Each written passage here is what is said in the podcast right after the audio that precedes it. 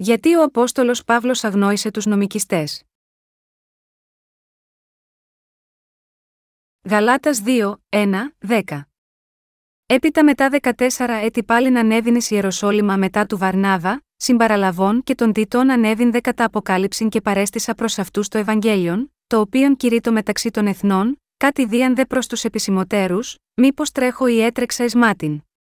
Αλλουδέ ο Τίτος ομέτε μου, Έλληνον, ειν αγκάστη να περιτμηθεί, αλλά διά τους παρισάκτους ψευδαδέλφους, ή την παρισήλθον διά να κατασκοπεύσωση την ελευθερία νημών, την οποίαν έχομεν εν Χριστό Ιησού, διά να μας καταδουλώσουν εις τους οποίους ουδέ προσώραν υπεχωρήσαμεν υποτασσόμενοι, διά να διαμείνει εις εσάς η αλήθεια του Ευαγγελίου.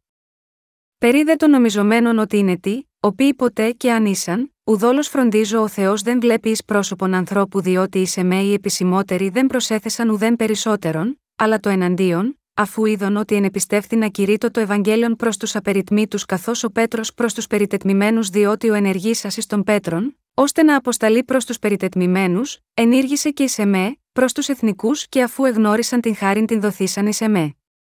Ιάκωβος και Κυφά και Ιωάννης, οι θεωρούμενοι ότι είναι στήλοι, δεξιάς έδωκαν κοινωνίας ει εμέ και εις τον Βαρνάβαν, διά να υπάγομεν ημί μεν στα έθνη, αυτοί δε στου περιτετμημένους μόνον μας παρήγγειλαν να ενθυμόμεθα τους πτωχούς, το οποίον και εσπούδασα αυτό τούτο να κάμω. Γιατί πολλοί χριστιανίζουν μια ζωή πίστης χωρίς την απελευθέρωσή τους από όλες τις αμαρτίες τους; Όλοι πρέπει να γνωρίζουμε ότι οι περισσότεροι χριστιανοί τώρα εξαπατώνται από τους λεγόμενους διάσημους ηγέτες του χριστιανισμού. Σήμερα, τόσοι πολλοί άνθρωποι ζουν θρησκευτική ζωή, πνευματικά εξαπατημένοι από εκείνους που είναι διάσημοι.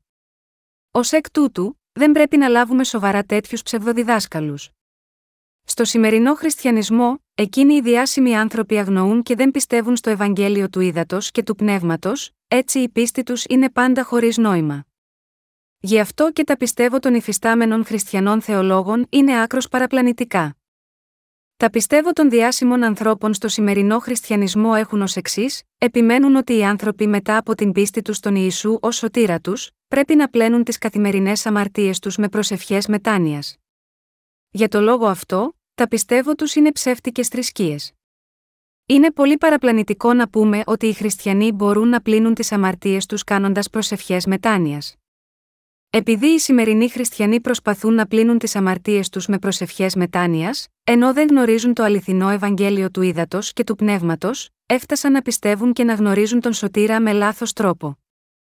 Ω εκ τούτου, πρέπει να διαδώσουμε το Ευαγγέλιο του ύδατο και του πνεύματος εκ του αυτούς. Πρέπει να ξέρουμε ότι δεν υπάρχει άλλος τρόπος για να πλύνουμε τις αμαρτίες μας, εκτός το να έχουμε πίστη στο Ευαγγέλιο του ύδατο και του πνεύματος. Όλοι οι άνθρωποι μπορούν να πληθούν εντελώς από τις αμαρτίες τους πιστεύοντας στο Ευαγγέλιο του ύδατο και του πνεύματος. Είναι σημαντικό να γνωρίζουμε ότι είναι λάθος για τους ανθρώπους να νομίζουν ότι μπορούν να πλύνουν τις αμαρτίες τους με προσευχές μετάνοιας. Η πίστη ότι οι άνθρωποι μπορούν να λάβουν την άφεση των αμαρτιών κάνοντας προσευχές μετάνοιας είναι πραγματικά αβάσιμη. Δεν είναι υπερβολή να πούμε ότι οι ζωές εκείνων που έχουν τέτοια πίστη είναι ήδη νεκρές επειδή η πίστη τους έχει απομακρυνθεί από τη χάρη του Ιησού Χριστού, και ως εκ τούτου, γίνονται ανίδεοι και στέκονται ενάντια στην αλήθεια της σωτηρίας του Θεού.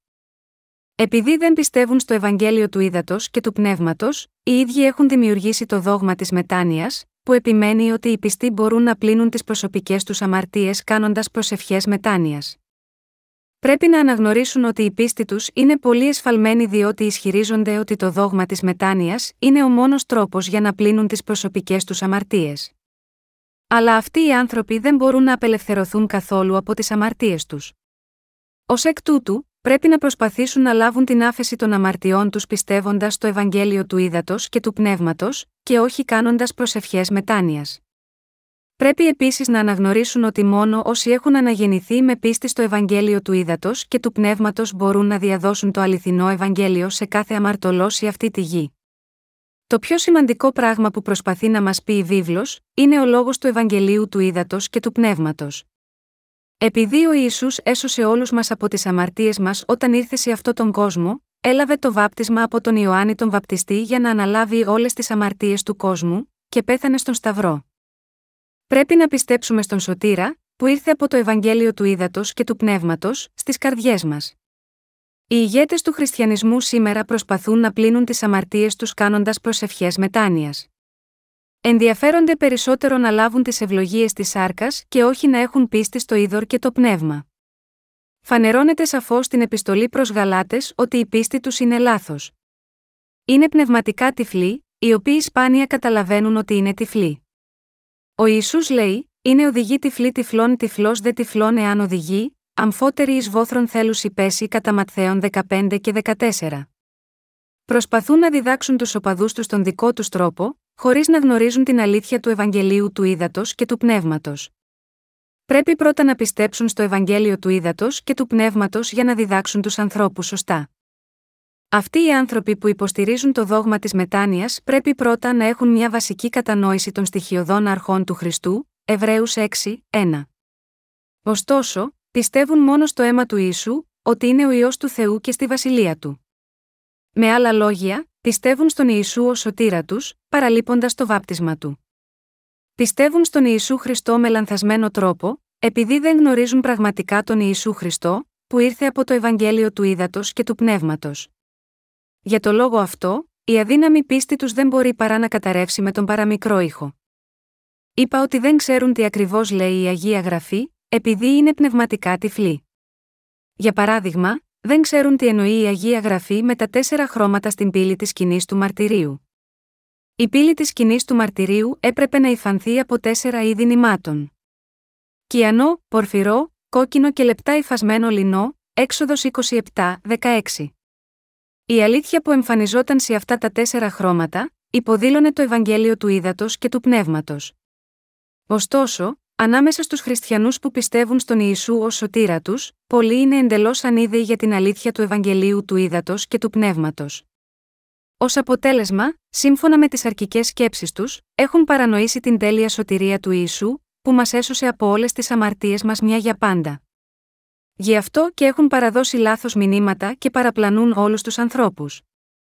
Η πίστη ότι ο Ισού είναι ο σωτήρας μας, χωρίς γνώση του μυστηρίου του Ευαγγελίου του Ήδατος και του Πνεύματος, είναι ίδια με έναν τυφλό άνθρωπο που προσπαθεί να καταλάβει ότι στέκεται δίπλα σε έναν ελέφαντα, απλά ψηλαφώντας ένα από τα πόδια του. Είναι γραμμένο, δια την πύλη της αυλής θέλει είστε κατά πέτασμα 20 πηχών, εκ κιανού και πορφυρού και κοκκίνου και βίσου και κλωσμένης, κατέσκευασμένων με εργασία κεντητού. Έχω δημοσιεύσει δύο βιβλία σχετικά με τη σκηνή του μαρτυρίου, με τίτλο Η σκηνή του μαρτυρίου. Ένα λεπτομερές πορτρέτο του Ιησού Χριστού. Κάθε λεπτομερές θέσπισμα και μοντέλο όλων των αντικειμένων μέσα στη σκηνή του μαρτυρίου, φανερώνει το μυστήριο του Ιησού Χριστού και το τέλειο έργο του για τη σωτηρία. Η πύλη της σκηνής του μαρτυρίου έδειχνε επίσης το Ευαγγέλιο του Ήδατος και του Πνεύματος, που είναι η δικαιοσύνη του Θεού. Με λίγα λόγια, η αλήθεια των τεσσάρων χρωμάτων για την πύλη της σκηνής του μαρτυρίου, ήταν η σκιά του Ευαγγελίου του Ήδατος και του Πνεύματος, που εκδηλώθηκε με σαφήνεια στην καινή διαθήκη.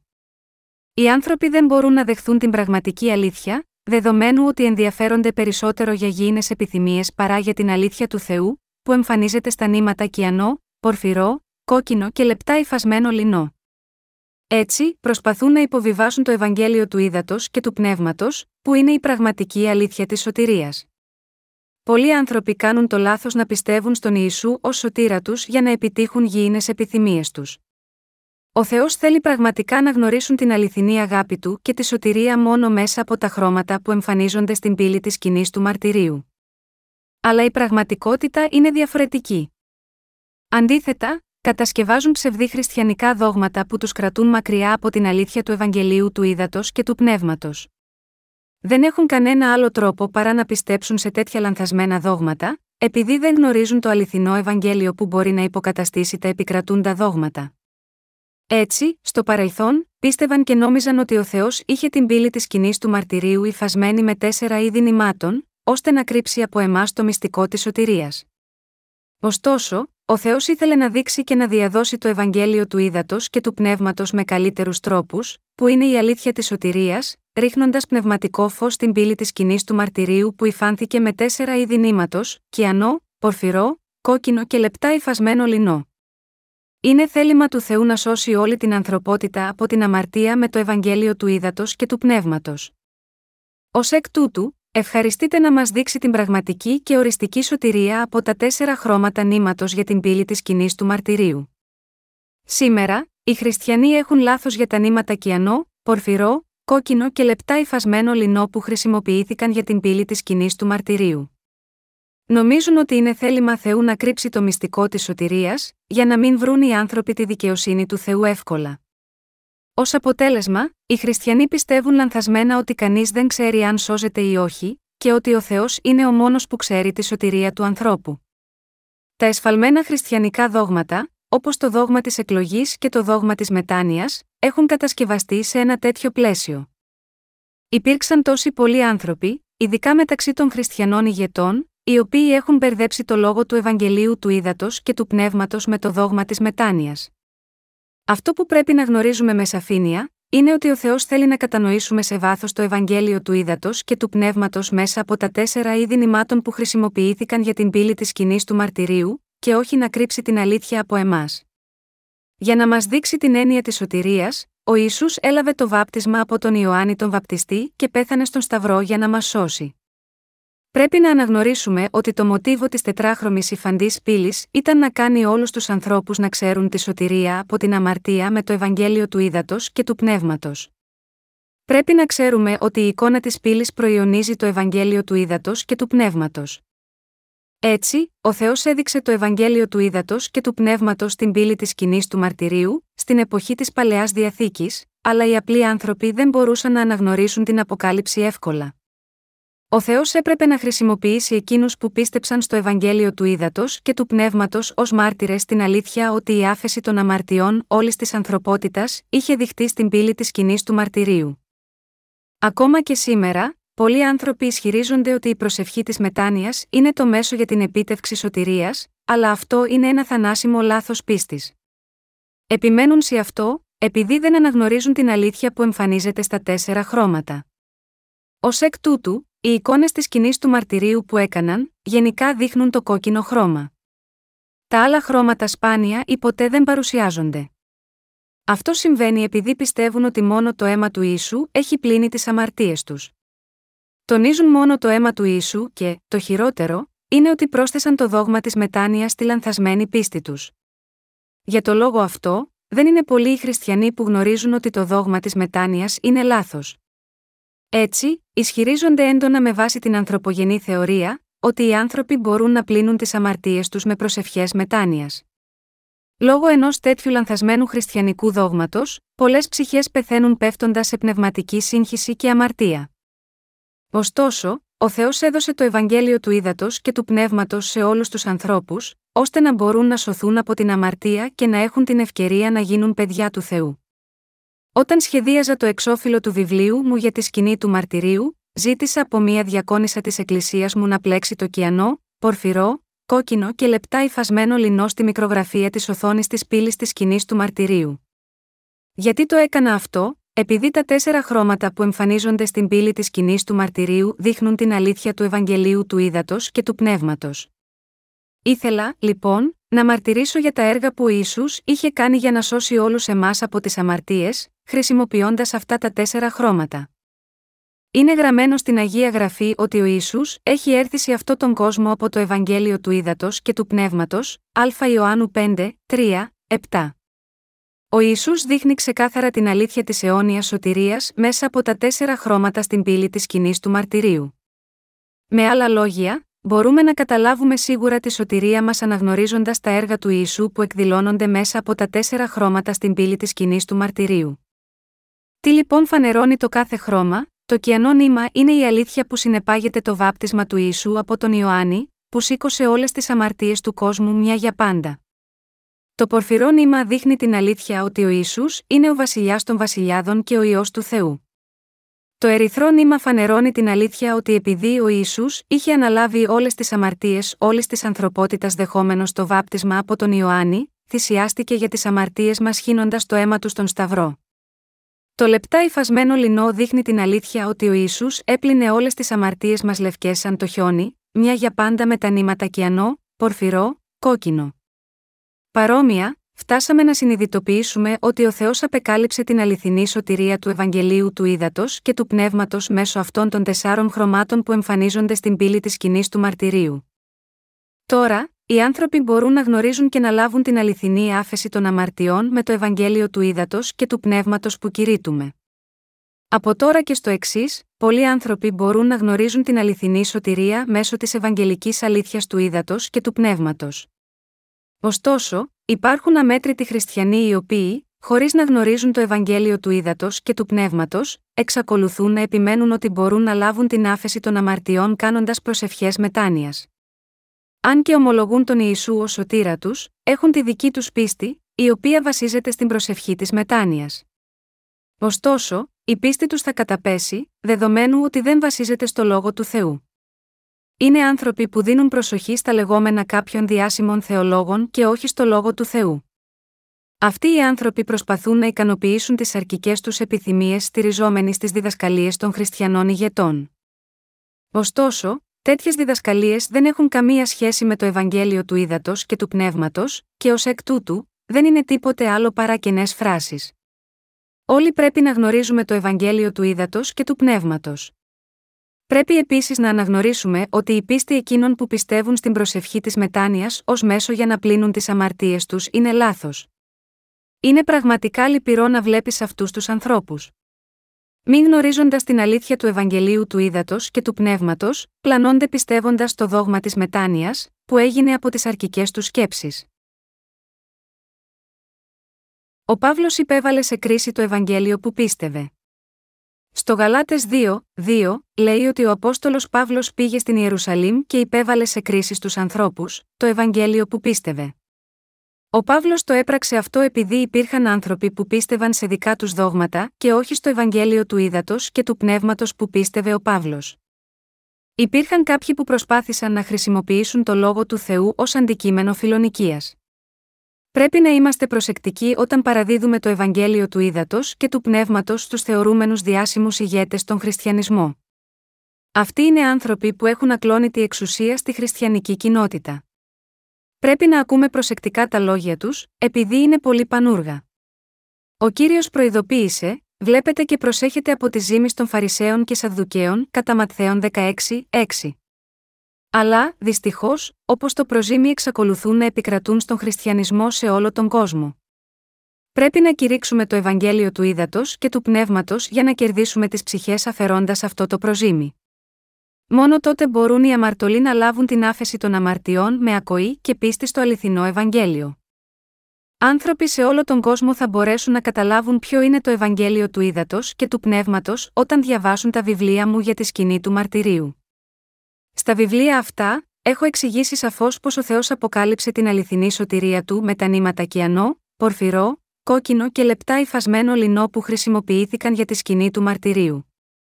Προσπάθησα να περιλάβω τις εικόνες της σκηνής του μαρτυρίου και τα σκεύη της, για να εξηγήσω την αυθεντικότητα της Ευαγγελικής αλήθειας του ύδατος και του πνεύματος, επειδή μπορεί να είναι δύσκολο να κατανοηθεί όταν λέγεται μόνο με λόγια.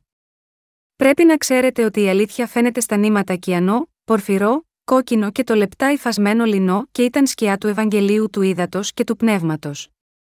Επίσης, πρέπει να αναγνωρίσετε ότι αυτό το αληθινό Ευαγγέλιο μας δείχνει ξεκάθαρα πώς επιτυγχάνεται η άφεση των αμαρτιών.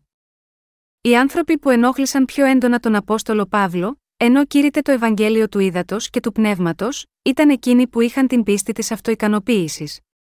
Ήταν αυτοί που πίστευαν στην περιτομή της σάρκας. Εκτιμούσαν την περιτομή στη σάρκα περισσότερο από τα λόγια του Θεού και έτσι πίστευαν. Όλοι οι Ιουδαίοι άνδρες εκείνες τις μέρες έπρεπε να κάνουν περιτομή στη σάρκα, δεδομένου ότι ήταν φυσική απόγονη του Αβραάμ. Η περιτομή στη σάρκα ήταν ένας παραδοσιακός νόμος του Ιουδαϊσμού. Ωστόσο, πρέπει να θυμόμαστε ότι τώρα είναι η εποχή της καινής διαθήκης και η εποχή της διακήρυξης του Ευαγγελίου του Ήδατος και του Πνεύματος, όχι η εποχή της περιτομής στη σάρκα. Ο Απόστολος Παύλος προειδοποίησε επανειλημμένα τους οπαδούς της περιτομής για την πίστη τους, επειδή η πίστη τους ήταν λάθος, περιφρονούσαν και απέρριπταν την αλήθεια του Ευαγγελίου του Ήδατος και του Πνεύματος, ενώ στηρίζονταν στην περιτομή στη σάρκα. Στην πραγματικότητα, αυτοί είναι οι ψευδείς αδελφοί που ήρθαν στην Εκκλησία του Θεού κρυφά και με μυστικότητα, για να κατασκοπεύσουν την ελευθερία που έχουμε εν Χριστώ Ιησού. Γι' αυτό έκαναν περιτομή στη σάρκα των πιστών που είχαν σωθεί από τις αμαρτίες τους. Προσπάθησαν να επιτύχουν τις φυσικές επιθυμίες τους, αφαιρώντας την ελευθερία των πιστών που είχαν λάβει την άφεση των αμαρτιών τους. Έτσι, ο Παύλος είπε: Αλλά διά τους παρισάκτους ψευδαδέλφους, ή την παρισήλθον διά να κατασκοπεύσωση την ελευθερία νημών, την οποίαν έχομεν εν Χριστό Ιησού, διά να μας καταδουλώσουσιν εις τους οποίους ουδέ προσώραν υπεχωρήσαμεν υποτασσόμενοι, διά να διαμείνει εις εσάς η αλήθεια του Ευαγγελίου Γαλάτας 2, 4, 5. Η πίστη των οπαδών της περιτομής ήταν ως εξής: πίστευαν στον Ιησού ως σωτήρα τους, αλλά πίστευαν ότι αν κάποιος δεν είχε περιτομή στη σάρκα, δεν μπορούσε να είναι λαός του Θεού ή απόγονος του Αβραάμ. Οι εύπιστοι πιστοί στις εκκλησίες της Γαλατείας τους δέχτηκαν. Πρέπει να ξέρουμε ότι ακόμα και τώρα, όσοι έχουν νομικήστικη πίστη, αναγνωρίζονται ως καλοί δάσκαλοι μέσα στην Εκκλησία. Αλλά η πίστη του Αποστόλου Παύλου, που κήρυτε το Ευαγγέλιο του Ήδατος και του Πνεύματος, ήταν ως εξής: πίστευε και στο βάπτισμα που έλαβε ο Ισού από τον Ιωάννη τον Βαπτιστή και στο αίμα του στον Σταυρό. Κήρυτε μόνο την αλήθεια του Ευαγγελίου, έτσι ώστε η αλήθεια του Ευαγγελίου να μπορέσει να συνεχιστεί με τους πιστούς στη Γαλατεία. Δήλωσε ότι εκείνοι που φαίνονταν να είναι κάτι, δεν πρόσθεσαν τίποτε σε αυτόν. Υπάρχουν ακόμα πολλοί άνθρωποι που κρατούν την νομικήστικη πίστη τους. Τους αρέσει να διδάσκουν τη διδασκαλία της μετάνοιας, και δεν δίνουν μεγάλη βοήθεια στους ανθρώπους που πιστεύουν στο Ευαγγέλιο του Ήδατος και του Πνεύματος. Αυτός είναι ο λόγος που ο Απόστολος Παύλος είπε στους πιστούς της Γαλατείας να γνωρίζουν σε βάθος το Ευαγγέλιο του Ήδατος και του Πνεύματος. Είπε επίσης ότι οι πιστοί πρέπει να λάβουν σοβαρά υπόψη τους ψευδείς αδελφούς που έρχονται στην Εκκλησία του Θεού κρυφά, χωρίς πίστη στο Ευαγγέλιο του Ήδατος και του Πνεύματος. Στην αρχαία Εκκλησία, οι πιστοί στη Γαλατεία λανθασμένα πίστευαν ότι έπρεπε να περιτμηθούν στη σάρκα. Η πίστη στο δόγμα της μετάνοιας είναι ισοδύναμη με την λανθασμένη πίστη των οπαδών της περιτομής της πρώιμης εποχής της Εκκλησίας, επειδή η πρώτη είναι το εφευρεμένο δόγμα της κακής ζήμης που προέρχεται από ανθρώπινες σκέψεις.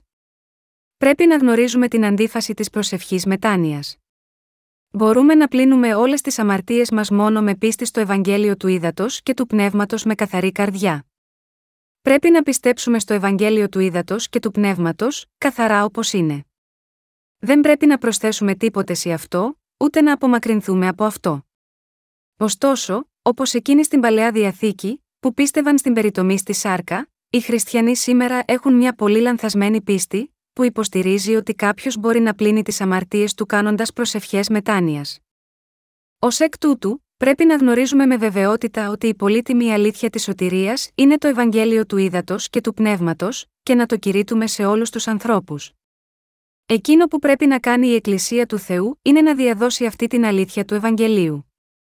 Πρέπει να βοηθήσουμε τους εξαπατημένους χριστιανούς, που στηρίζονται πάνω στο δόγμα της μετάνοιας, ώστε να μπορέσουν να ελευθερωθούν από όλες τις αμαρτίες τους.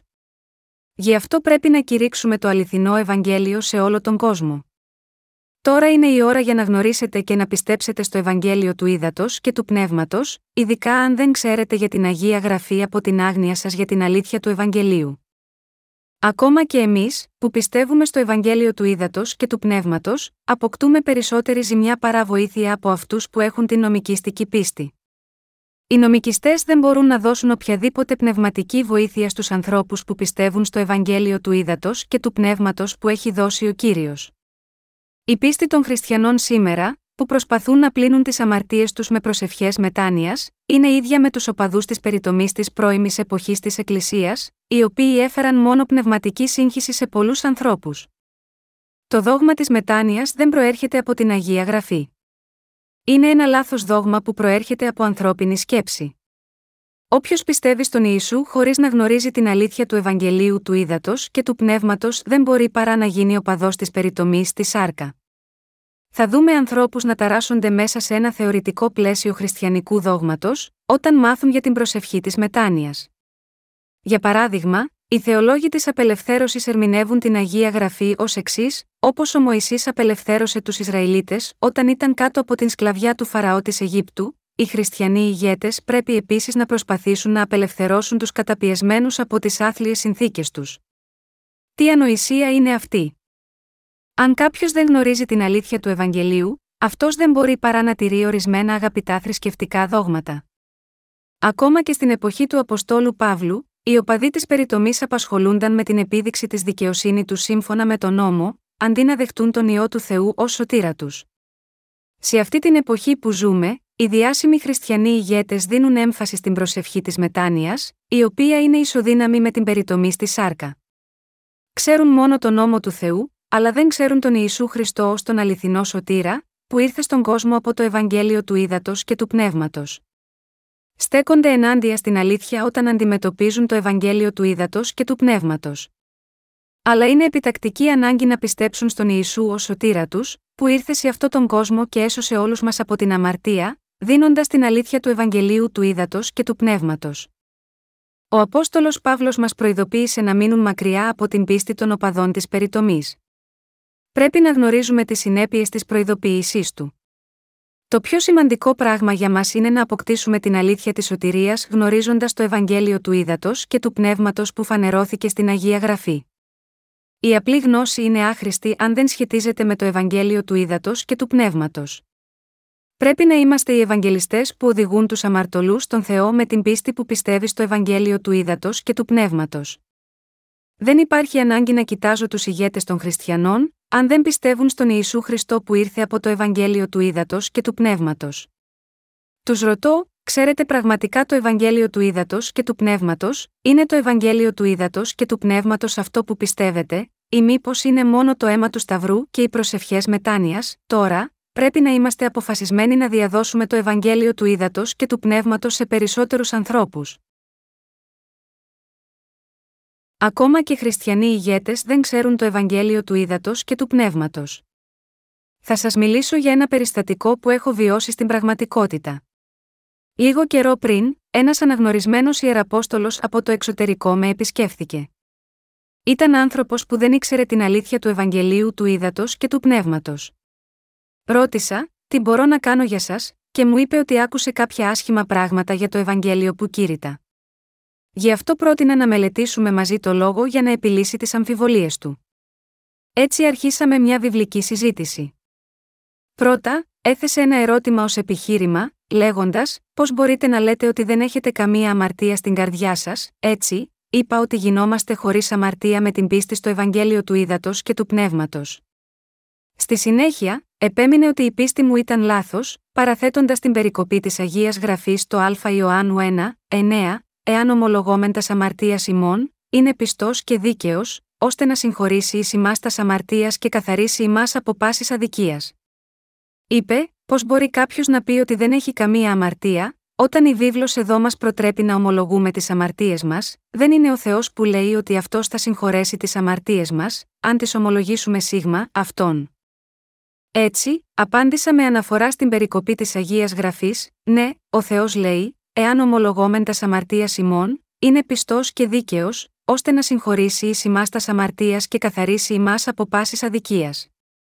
Αλλά σημαίνει αυτό ότι ο Θεός μας συγχωρεί λίγο-λίγο σε μια προοδευτική μορφή, κάθε φορά που ζητάμε τη συγχώρεση του, ή, με αυτό το χωρίο εννοεί ότι εκείνος θα πλύνει όλες τις αμαρτίες μας, συμπεριλαμβανομένων και των αμαρτιών που ομολογούμε, όταν εμείς ομολογούμε τις αμαρτίες μας με πίστη στην αλήθεια του Ευαγγελίου του Ήδατος και του Πνεύματος, δεδομένου ότι το Ευαγγέλιο του Ήδατος και του Πνεύματος έχει ήδη καθαρίσει όλες τις αμαρτίες μας, του είπα ότι μόνο αυτοί που έχουν πίστη στο Ευαγγέλιο του Ήδατος και του Πνεύματος μπορούν να ομολογήσουν στον Θεό σωστά για να έχουν εμπιστοσύνη στην αλήθεια ότι ο κύριος έχει ήδη καθαρίσει όλες τις αμαρτίες τους μια για πάντα με το Ευαγγέλιο του Ήδατος και του Πνεύματος.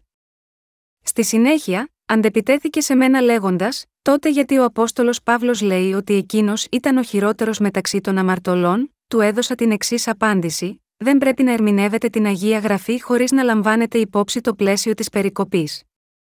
Όταν ο Παύλος είπε, πιστός ο λόγος και πάσης αποδοχής άξιος, ότι ο Ισού Χριστός ήλθεν στον κόσμο διά να σώσει τους αμαρτωλούς, τον οποίον πρώτος είμαι εγώ, Α Τιμόθεων 1 και 15, το είπε αναπολώντας τις συμπεριφορές του στο παρελθόν όταν είχε διαπράξει αμαρτίες ως ο χειρότερος μεταξύ όλων των αμαρτωλών, ενώ αντιστεκόταν στον κύριο Ιησού λόγω της άγνοιά του. Το είπε αυτό επειδή ήταν ευγνώμων στον Θεό που τον έσωσε από την αμαρτία του και τον έκανε έναν από τους εργάτες του. Ο Παύλος το έλεγε αυτό, αναπολώντας το παρελθόν του και όντας ευγνώμων στον Θεό. Είπα στον Ιεραπόστολο ότι ο Παύλος είπε ότι ήταν ο χειρότερος μεταξύ των αμαρτωλών, γιατί αναθυμόταν τη συμπεριφορά του ενάντια στον Ιησού κατά το 0020 παρελθόν. Είχαμε μια συζήτηση για περίπου δύο ώρες. Προσπάθησε να πάει ενάντια στον Θεό, αλλά δεν μπόρεσε να νικήσει τον λόγο της αληθείας. Ο πραγματικός νικητής από αυτή τη συζήτηση ήταν εκείνος που πίστευε στο Ευαγγέλιο του Ήδατος και του Πνεύματος. Απάντησα στις ερωτήσεις του μέσω του λόγου του Θεού και δεν μπορούσε παρά να αναγνωρίσει την άγνοια του όσο η συζήτηση συνεχίστηκε. Είπε ότι με έκρινε ως αιρετικό εξαιτίας των κακών φημών που κυκλοφορούσαν για μένα, αλλά τώρα δεν σκέφτεται πλέον έτσι. Αυτός ήταν επίσης ένας από τους ηγέτες μιας διεθνούς φήμης ιεραποστολικής οργάνωσης. Υπάρχουν τόσοι πολλοί άνθρωποι μεταξύ των χριστιανών ηγετών που δεν ξέρουν το Ευαγγέλιο του Ήδατος και του Πνεύματος. Δεν θέλουν να παραδοθούν στο Ευαγγέλιο του Ήδατος και του Πνεύματος, επειδή είναι εξαιρετικά διάσημοι μέσα στη χριστιανική κοινότητα. Νομίζουν ότι η νομικήστικη πίστη τους είναι σωστή. Αλλά αυτό είναι απόλυτη ανοησία. Τα μυαλά τους είναι γεμάτα από πνευματικές παρανοήσεις, επειδή δεν έχουν συναντήσει ακόμα αληθινούς δούλους του Θεού που πιστεύουν στο Ευαγγέλιο του Ήδατος και του Πνεύματος. Παρόλα αυτά, πρέπει και αυτοί επίσης να λάβουν την άφεση των αμαρτιών με την αποδοχή του Ευαγγελίου του Ήδατος και του Πνεύματος. Πώς μπορείτε να διδάξετε έναν άλλο, όταν έχετε αμαρτία στην καρδιά σας, εμείς είμαστε οι άνθρωποι που μπορούν να μεταφέρουν το μήνυμα του Ευαγγελίου του Ήδατος και του Πνεύματος, ακόμα και όταν συναντάμε ανθρώπους διάσημους στη χριστιανική κοινότητα. Δεν έχουμε κανένα λόγο να φοβόμαστε τους ανθρώπους που δεν γνωρίζουν και κατά συνέπεια αντιστέκονται στο Ευαγγέλιο του Ήδατος και του Πνεύματος. Αυτό επειδή είναι διάσημοι μόνο έξω από το Ευαγγέλιο του Ήδατος και του Πνεύματος που ο κύριος μας έχει δώσει. Ανεξάρτητα από το πόσο διάσημοι είναι, πρέπει να παραδοθούν στον Θεό και το Ευαγγέλιο του Ήδατος και του Πνεύματος το συντομότερο δυνατό, επειδή η περηφάνεια τους δεν έχει καμία αξία εμπρός στη δίκαιη κρίση του Θεού για τις αμαρτίες τους. Δεν λέω ότι είμαι καλύτερος από αυτούς, αλλά προσπαθώ να σας πω την αλήθεια, η επικρατούσα νομικήστικη πίστη του χριστιανισμού σήμερα είναι πολύ λάθος. Οι ηγέτες αυτών των θρησκειών δεν είναι το φως του κόσμου, λόγω της άγνοιας τους για τη δύναμη του Ευαγγελίου του Ήδατος και του Πνεύματος. Για το λόγο αυτό, η χριστιανική πίστη σήμερα δεν έχει καμία επιρροή στην κοινωνία.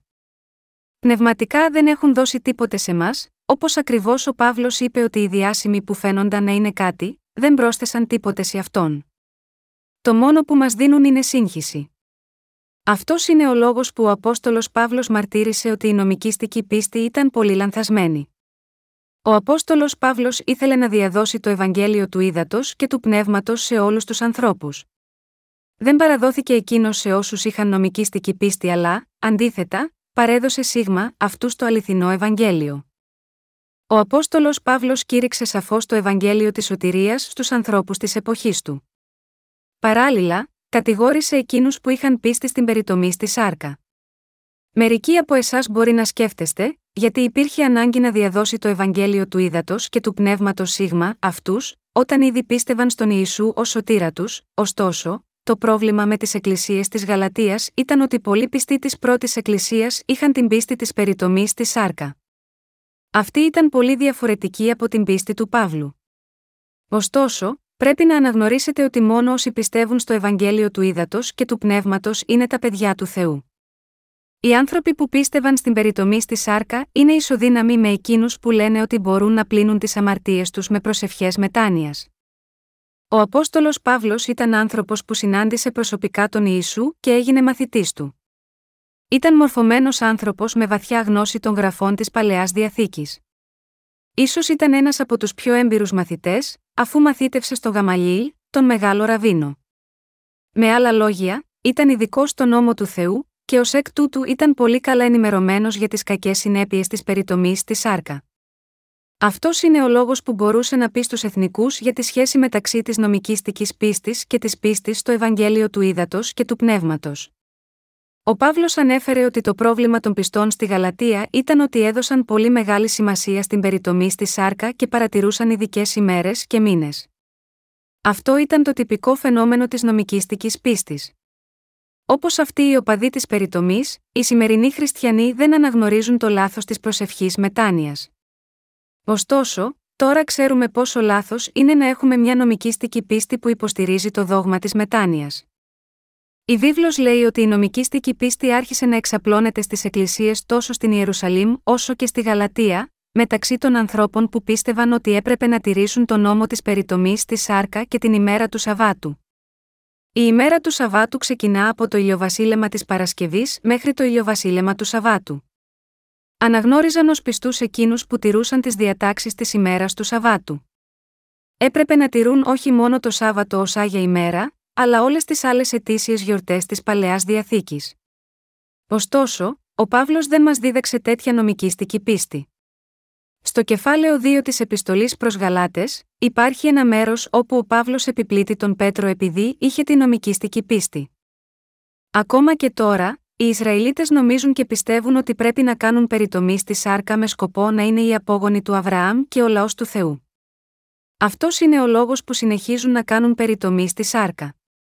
Αυτό ήταν το υπόβαθρο της νομικήστική πίστης.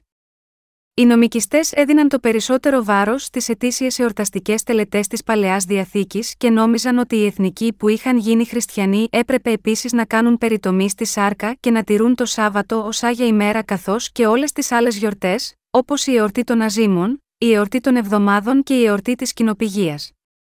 Αυτό έκανε τους πιστούς στην πρώιμη Εκκλησία να χάνουν την αλήθεια του Ευαγγελίου, την ουσία της σωτηρίας.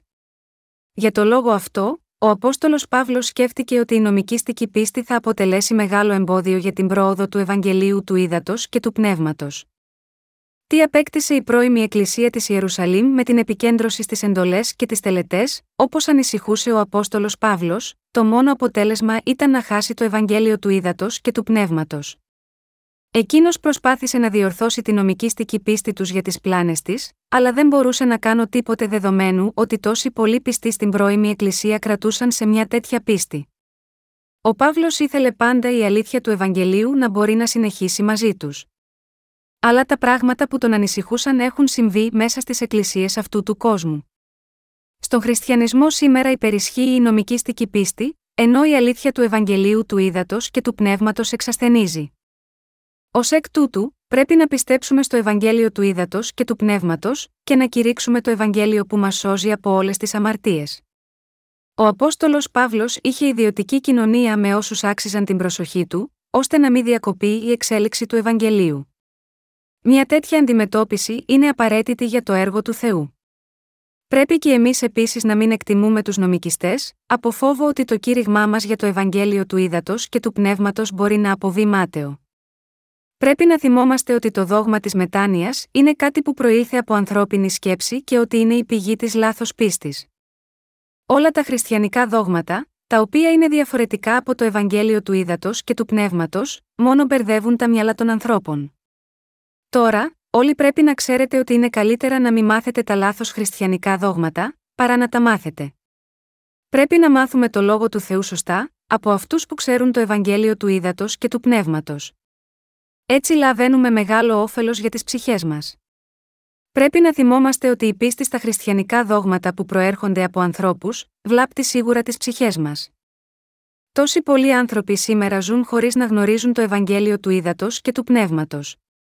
Αν είχαν γνώση και πίστευαν σωστά σε αυτό το αληθινό Ευαγγέλιο, θα μπορούσαν να έχουν λάβει την άφεση των αμαρτιών και να έχουν οδηγήσει αμέτρητα άλλα άτομα για να σωθούν από την αμαρτία. Όταν γνωρίσουμε την αλήθεια του Ευαγγελίου του Ήδατος και του Πνεύματος, πρέπει να απορρίψουμε το νομικήστική πίστη που έχουμε μάθει λάθος. Είναι τόσο δύσκολο να πετάξουμε ένα άχρηστο πράγμα από το σπίτι, και δεν φαίνεται αυτό φυσικό όταν πρόκειται να έρθει κάτι ωραίο και καινούριο, παρόμοια, πρέπει να απορρίψουμε την λανθασμένη γνώση και να μάθουμε τη σωστή γνώση που ανήκει στην αλήθεια του Ευαγγελίου του Ήδατος και του Πνεύματος. Πρέπει να γνωρίζουμε πόσοι πολλοί άνθρωποι έχουν γίνει καταραμένοι από τον Θεό λόγω της νομικήστική πίστης τους. Όταν ο Απόστολος Παύλος επισκέφθηκε την Εκκλησία της Ιερουσαλήμ, συμπέρανε τα εξής: Ο Θεός ανέθεσε στους Απόστολους της Εκκλησίας των Ιεροσολύμων το καθήκον του κηρύγματος του Ευαγγελίου για τους Ιουδαίους, ενώ σίγμα, εμένα και τον Τίτο την αποστολή στα έθνη. Ήταν κατάλληλο για τον Πέτρο ή τον Ιάκωβο ή τον Ιωάννη να παραδώσουν το Ευαγγέλιο στους Ιουδαίους, αφού ήταν οι ίδιοι Ιουδαίοι. Γι' αυτό ο Παύλος κατέληξε στο συμπέρασμα ότι ήταν σωστό για αυτούς να διαδώσουν το Ευαγγέλιο στους Ιουδαίους και για τον Παύλο και τους μαθητές του να το διαδώσουν στους εθνικούς. Εμείς που πιστεύουμε στο Ευαγγέλιο του Ήδατος και του Πνεύματος μπορούμε να διορθώσουμε την νομικήστικη πίστη των ανθρώπων που πιστεύουν στην προσευχή της μετάνοιας. Αλλά μπορούμε να αλλάξουμε την κουλτούρα του Ισραήλ, αυτό είναι αδύνατο.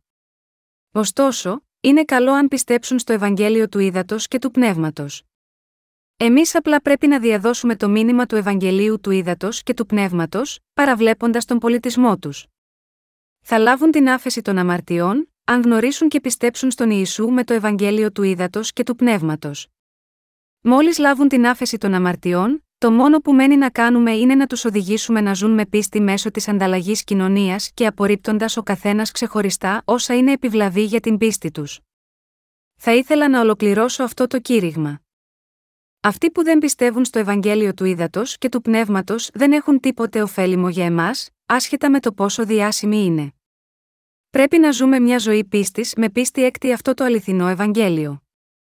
Επίσης, θυμηθείτε ότι μόνο αυτοί που πιστεύουν και κηρύττουν το Ευαγγέλιο του Ήδατος και του Πνεύματος είναι οι αληθινοί μαθητές του Ιησού Χριστού.